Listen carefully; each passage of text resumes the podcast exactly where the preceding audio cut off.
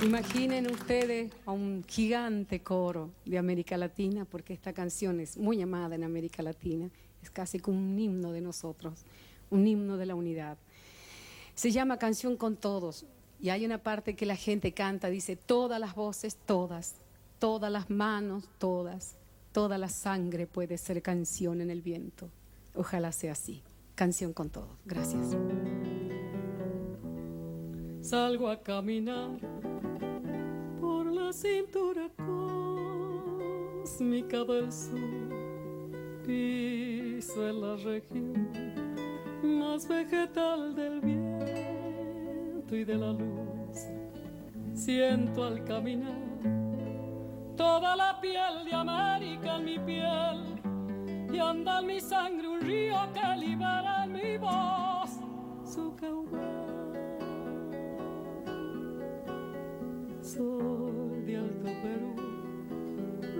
Bolivia, estaño y soledad, un verde Brasil,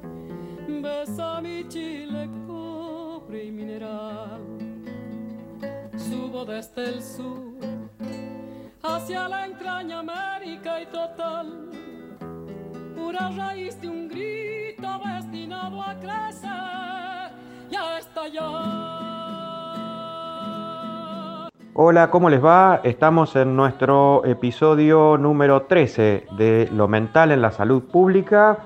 y vamos a trabajar en este caso una segunda parte de los criterios bioéticos de los que habláramos en el episodio anterior y en este caso nos vamos a referir a lo que Juan Carlos Tealdi llama la universalidad. Nos metemos entonces en tema, pero sepamos de antemano que aplicado a la salud mental esto va a tener una serie de vericuetos que vamos a tener que seguir y que nos van a seguir planteando la necesidad de revisar los dispositivos de atención pretéritos a la ley nacional y revisarlos, repensarlos, reorientarlos en función de la estrategia APS. Vamos para adelante entonces. En principio vamos a decir que con el criterio bioético de la universalidad, Juan Carlos Tealdi se refiere al acceso a una sanidad que debe ser gratuita como garantía inclusiva de ciudadanía y diremos nosotros desde el enfoque de derechos como un derecho universal, gratuito y aplicable a todos los habitantes de nuestro país, no solo a los ciudadanos argentinos o residentes en Argentina. Dicho esto, y sobre todo por las discriminaciones que suelen eh, acontecer desde los medios, diremos que la única eh, vía para que esto sea posible son los servicios públicos de salud, por cuanto la medicina privada no lo hace y las obras sociales incluyen solo a su campo de intervención, sus afiliados. De modo tal entonces que eh, frente a las crisis económicas, dirá Juan Carlos Tealdi, eh, cuando estas son recurrentes, como suele suceder en nuestro país, eh, y además tenemos una buena porción de población en trabajo informal o fuera del sistema de las obras sociales, por otras razones también, tendremos la necesidad entonces de que todas esas personas que son excluidas del derecho al trabajo, por un lado, también, por lo tanto, son excluidas del derecho a la atención privada o a través de las obras sociales de la salud. Por lo tanto, es ahí donde el sector público debe generar los mecanismos para garantizar tal universalidad. Dicho esto entonces, vamos a pensar entonces en que la cobertura para todos los habitantes de nuestra patria deben estar garantizadas y en todo el territorio nacional, por otra parte, y tenemos que contemplar la extensividad de nuestro territorio, entonces debe ser, eh, con un, debe ser atendido desde una continuidad que supere las instancias de las situaciones laborales, los problemas de pago, etcétera, etcétera, y me refiero con esto del pago a las cuotas de las prepagas. Dicho esto entonces, esa universalidad también tiene otros problemas y tiene que ver con nivelar la disparidad de atención que hay entre los tres subsistemas. Dicho esto, Juan Carlos Tealdi termina su planteo de la universalidad planteando a esta como un indicador mayor de lo que es justo en un sistema y así, en la mejor medida posible, dice, pensar la eficacia clínica y financiera de ambos tres subsistemas y equilibrarlos, es decir, el Estado debe estar ahí justamente para producir un equilibrio lo que en el área social o en los temas sociales se piensa como equidad, es decir, que no solo debe haber igualdad, sino además equidad. Por lo tanto, el Estado debe hacer un esfuerzo de equiparación de los subsistemas, de modo tal de que todos los habitantes tengan los mismos eh, derechos y las mismas prestaciones, el derecho a las mismas prestaciones en la misma calidad. Dicho todo esto, entonces nos vamos a meter en lo que nuestro Estado, el Estado argentino, ha definido como su estrategia para garantizar esa universalidad. Y esta estrategia es la atención primaria de la salud. En primer lugar, ¿qué dice nuestro marco legal al respecto? Bien, por un lado tenemos que la Ley Nacional de Salud Mental, en su artículo 2 y en su artículo 3, manifiesta claramente su adherencia a los principios eh, establecidos por esta estrategia, la estrategia de atención primaria de la salud, eh, de modo tal de que se asocia a los eh, organismos internacionales que han establecido principios de actuación en salud en general y en salud mental en particular, que sostienen esta estrategia. Pero ¿de dónde sale esta estrategia para algún desmemoriado o, alguien que esté escuchando esto y no sea del campo propiamente de la salud y lo desconozca? Bueno, hay muchos eh, antecedentes, pero vamos a citar el principal, que es la Declaración de Alma Ata, que es una conferencia internacional que se estableció eh, desde la OMS y que eh, en esa conferencia se estableció eso, justamente, la estrategia de atención primaria de la salud. ¿Qué dice entonces la declaración de Alma Ata? Bueno, vamos a un breve párrafo sobre este asunto. En principio, la conferencia reitera varias veces sobre las situaciones de inequidad en el acceso a la salud, sobre la grave desigualdad, dice, de los estados de eh, los sistemas de salud y del acceso de la población a los sistemas de salud. También señala cómo el desarrollo económico y social no se sigue necesariamente de acceso a sistemas de salud eh, equitativos y que por lo tanto los pueblos no tienen el mismo derecho de acceso a estos servicios, pero que esto por supuesto debe ser eh, reparado urgentemente. También plantea una definición de atención primaria de la salud que le cito. Dice, es la asistencia sanitaria esencial basada en métodos y tecnologías prácticos, científicamente fundados y socialmente aceptables puesta al alcance de todos los individuos y familias de la comunidad mediante su plena participación y a un costo que la comunidad y el país puedan soportar en todas y cada una de las etapas de su desarrollo con un espíritu de autorresponsabilidad y autodeterminación. Continúa diciendo que la atención primaria forma parte integrante del Sistema Nacional de Salud, del que constituye la función central y el núcleo principal como el desarrollo social y el económico global de la comunidad. Hago un paréntesis, préstese atención que no está separando la atención de la salud del desarrollo económico y lo que hoy escuchamos en pandemia como antítesis entre lo económico y la salud, aquí está de plano abortado. Sigo.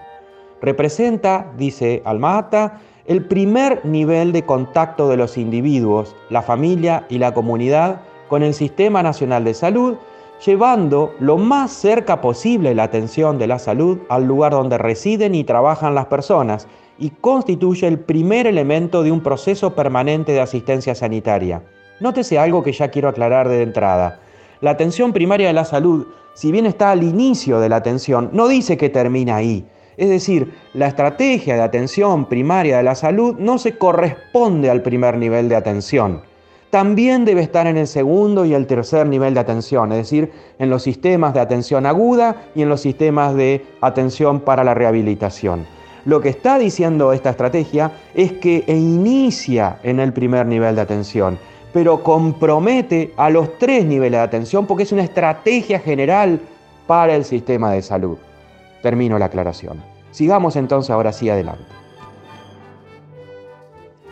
Dicho esto en salud mental, aplica justamente a la desmanicomialización, es decir, a la reforma de lo manicomial. Por cuanto en salud mental tiende a pensarse la atención primaria de la salud en los barrios. Luego, en los hospitales ya no hay atención primaria de la salud, no hay un enfoque, como ahora vamos a ver, concentrado en la promoción y en la prevención, sino solamente en la asistencia aguda. Y en los servicios de tercer nivel, el encierro indefinido, la eh, situación manicomial que venimos describiendo a lo largo de todos estos capítulos, es decir, los dispositivos de confinamiento y convivencia en centros cerrados o instituciones totales. Dicho esta aclaración, entonces, simplemente quería plantear que la atención primaria de la salud aplicada a lo mental es aplicable y debe ser aplicable como estrategia general a los tres niveles de atención, no solo al primero. Continuando con Alma Ata, diremos que justamente lo que se plantea aquí es que la atención primaria a la salud no puede prescindir de las condiciones económicas, las características socioculturales y políticas de un país, así como la idiosincrasia de las comunidades a las cuales se aplica, y debe pensar su eh, intervención como estrategia que es de acuerdo a las investigaciones eh, sociales, biomédicas, psicosociales, eh, sobre los servicios de salud y sobre la experiencia acumulada en materia de implementación de programas de salud pública, de modo tal de hacer aplicable eso y de generar instancias de intervención que sean adecuadas y eficientes a las características de las comunidades sobre las cuales se practican las distintas prestaciones. De modo tal entonces que la atención primaria de la salud, dirá el Maata, Empieza por la promoción, sigue por la prevención y luego llega al tratamiento y la rehabilitación, pues se aplica, como decía antes, a los tres niveles de salud y es una estrategia que debe resolver los problemas de todos ellos. Dicho esto, plantearé luego que una de las características principales que debe tener el sistema de salud es la educación para la salud, es decir, el trabajo sobre las eh, estrategias para una eh, un proyecto de vida saludable. Esta estrategia para un proyecto de vida saludable a través de la educación para la salud, dice Almaata, es una de las estrategias básicas y hemos hablado de esto justamente en el episodio anterior, el episodio número 12. Además de la educación para la salud, como eh, se plantea en Almaata, plantea otros temas, es decir, la prevención específica y la lucha contra las principales eh, prevalentes enfermedades, eh, sobre todo las que se dan en situaciones propias de la idiosincrasia de las comunidades a las cuales se aplica, es decir, que esa prevención debe ser focalizada y atender no en términos masivos, sino en términos de las prevalencias en cada comunidad. Luego también se plantea la necesidad de insumos básicos para una adecuada vida saludable y no separa la salud de la necesidad de buenos alimentos y nutritivos y sanos, de una nutrición apropiada y equilibrada, de un abastecimiento de agua potable, del saneamiento básico, de la asistencia materno-infantil y el acompañamiento a la crianza, también de la inclusión de la planificación familiar en las políticas de salud y sobre todo la inmunización de enfermedades infecciosas que hoy está tan de moda a través de la cuestión de la pandemia. Todas estas estrategias de prevención, si ustedes ven, si ustedes atienden a estas circunstancias, se van a encontrar con que eh, cada una de ellas atiende a problemas que no son estrictamente sanitarios, pero sí que afectan la salud de la población. Justamente a eso apunta la estrategia de atención primaria y nuestro país justamente tiene una profunda experiencia en esto desde la visión inaugural de eh, algunos prohombres de la salud de nuestro país, como han sido Carrillo y Oñatibia. Dicho esto, entonces, quiero plantear eh, que aplicado a lo mental también tenemos nuestra eh, situación de pensar cuáles son las problemáticas más acuciantes que producen justamente la mayor cantidad de estrés, daño, etc.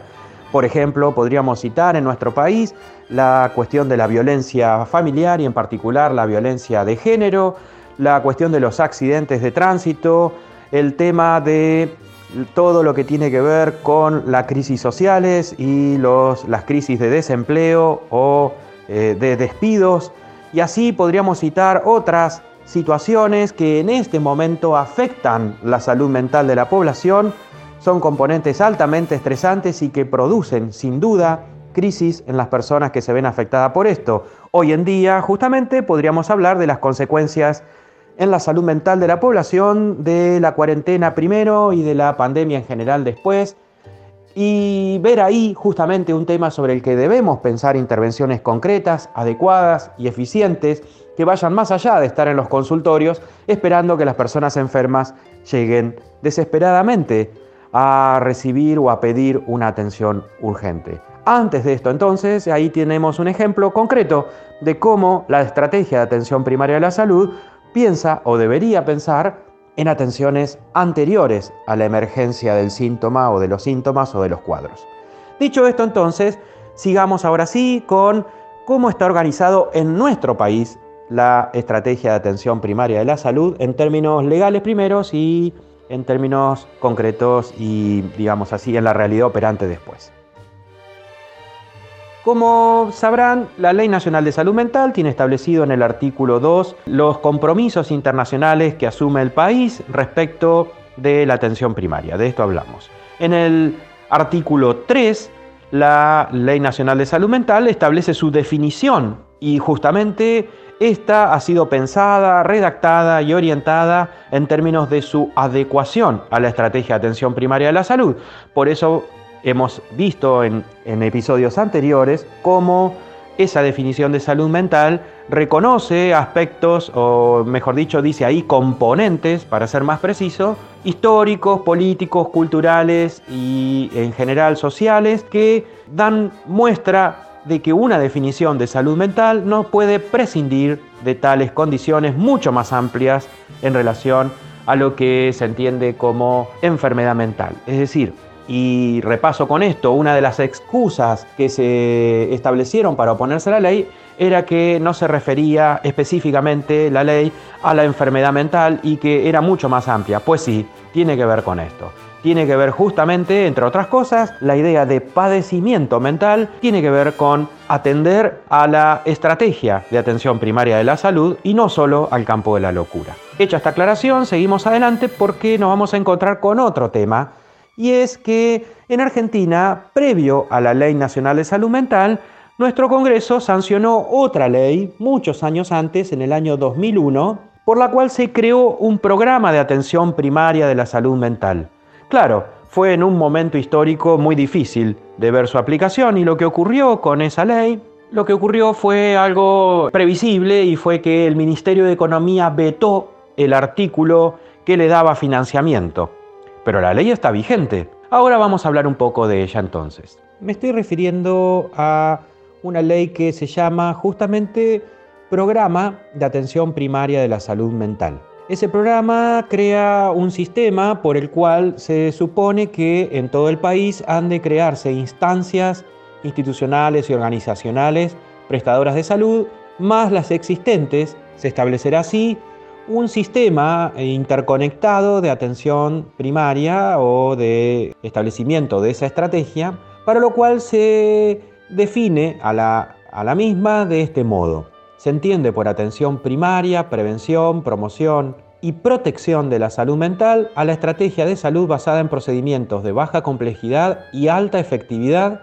que se brinda a las personas, grupos o comunidades con el propósito de evitar el desencadenamiento de la enfermedad mental y la desestabilización psíquica, asistir a las personas que enferman y procurar la rehabilitación y reinserción familiar, laboral, cultural y social de los pacientes graves luego de superada la crisis o alcanzada la cronificación. Lo que les he leído es el artículo 4 de dicha ley. Dicho esto entonces, contemplemos que todos estos dispositivos y actividades que establece este programa, creado por ley, tiene por característica justamente los tres niveles de atención, como hemos visto en la redacción de ese artículo 4. A su vez, establece un anexo, eh, dicha ley, y en ese anexo se establecen programas específicos de salud mental basados en la atención en la comunidad, otros programas basados en los servicios generales a través de equipos interdisciplinarios. Eh, recordemos que esto fue 10 años antes de la Ley Nacional de Salud Mental y ya lo establecía así. La interconsulta en los equipos de salud con los equipos de salud mental y como cuarto dispositivo la atención básica de salud mental a pacientes bajo programa. establece reglas para la promoción y la protección y reglas para la prevención, donde incluye algunas actividades de prevención primaria, secundaria y terciaria, pero sobre todo en lo que respecta a la terciaria, el acompañamiento terapéutico, los talleres protegidos, le llaman en ese momento, las casas de medio camino y los hostales. Fíjense que en este punto, ya en el 2001, la ley incluye que los organismos públicos organizarán y coordinarán redes sociales, regionales y nacionales ordenadas según criterios de complejidad creciente y que deben contemplar el desarrollo adecuado de recursos para la atención primaria de la salud. Esto, a su vez, fue cargado como parte nodal de la creación de la Dirección Nacional de Salud Mental en abril del año 2010. A este respecto quiero decirles algunas cosas sobre qué hizo la Dirección Nacional de Salud Mental desde su creación en este tema de la atención primaria de la salud.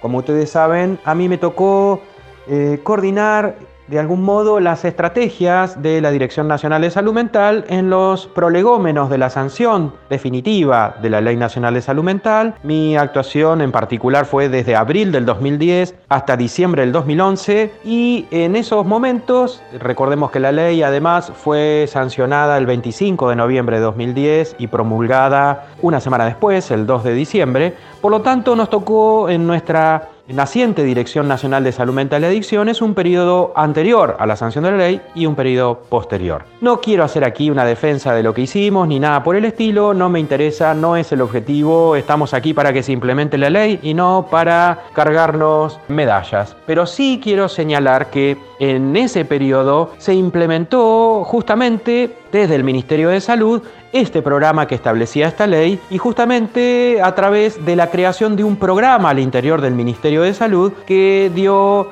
posibilidad al financiamiento de innumerables dispositivos que las provincias que adherían a la política nacional tenían como acompañamiento y apoyo. No quiero entonces abundar en esto, pero sí les recuerdo que hay documentos históricos que hablan de todas estas prácticas, que incluyeron concursos nacionales de iniciativas de atención primaria de la salud, el seguimiento desde el Programa Nacional de las políticas provinciales y el acompañamiento a esas políticas provinciales, y por otra parte, la inclusión de equipos de salud mental desde la Dirección Nacional en todos los dispositivos territoriales del Ministerio de Salud de la Nación. Dicho esto entonces, en todo caso me requieren el material específico que cuenta esa experiencia que lamentablemente se discontinuó posteriormente y se fue relegando poco a poco hasta quedar subsumida en casi nada, con el transcurso de la década del 2010, o mejor dicho, del 2011 al 2020. Recién ahora estamos en vísperas de empezar a pensar otra vez un reposicionamiento de esto. Les recuerdo que en esta estrategia había alrededor de 100 personas de, la Dirección Nacional de Salud Mental, profesionales especializados en la atención primaria de la salud, trabajando en los camiones sanitarios, en el tren sanitario y viajando a las provincias a acompañar los dispositivos que se iban creando en cada una de ellas con financiamiento nacional y financiamiento de las propias provincias. Toda esta experiencia entonces les digo está relatada en dos documentos que están a su disposición. Dicho esto entonces vamos cerrando esta etapa en la cual hemos abordado la estrategia de atención primaria de la salud, la hemos aplicado justamente a la implementación de la ley nacional que lleva esta estrategia en su seno desde la definición de salud mental, pasando por la definición de sujeto con padecimiento mental y así en todo su articulado. No van a encontrar una sola referencia en la ley nacional de salud mental que vulnere la estrategia. De modo tal entonces, y con esto voy terminando, que la universalidad que nos planteaba Juan Carlos Tealdi como eh, sustento bioético y criterio fundacional de un sistema de salud reformado y accesible a todos, equitativo y justamente aplicable a todos los habitantes de nuestra patria, pueda ser aplicado también en lo mental. Así fue diseñado, así fue pensado. Eh, lo que nos queda es ahora revisar las condiciones que impiden su financiamiento, es decir, que retrasan la implementación por falta de inversión. Pero como sabemos, hemos pasado por periodos, muchos periodos, donde la salud mental fue pensada al interior de los sistemas neoliberales como un gasto, no como una inversión. lo cual en otros episodios lo vamos a seguir trabajando porque veremos que la inversión en salud luego representa a la postre en un ahorro de gasto. Por lo tanto, esta idea, esta antinomia entre gasto e inversión es absolutamente superflua y refutable cuando analizamos cómo esa inversión reduce la carga de morbilidad, reduce la mortalidad también y mejora los años de vida saludable de las personas, los optimiza, los extiende y la calidad de vida de la población en general y veremos entonces cómo esa inversión termina siendo un inmenso ahorro de gasto en atenciones futuras. Los dejo con esta idea, les agradezco habernos acompañado, hemos terminado aquí un largo pero frondoso entiendo yo, episodio, el episodio 13, que para nosotros no será mala suerte, sino todo lo contrario, un empuje para seguir adelante.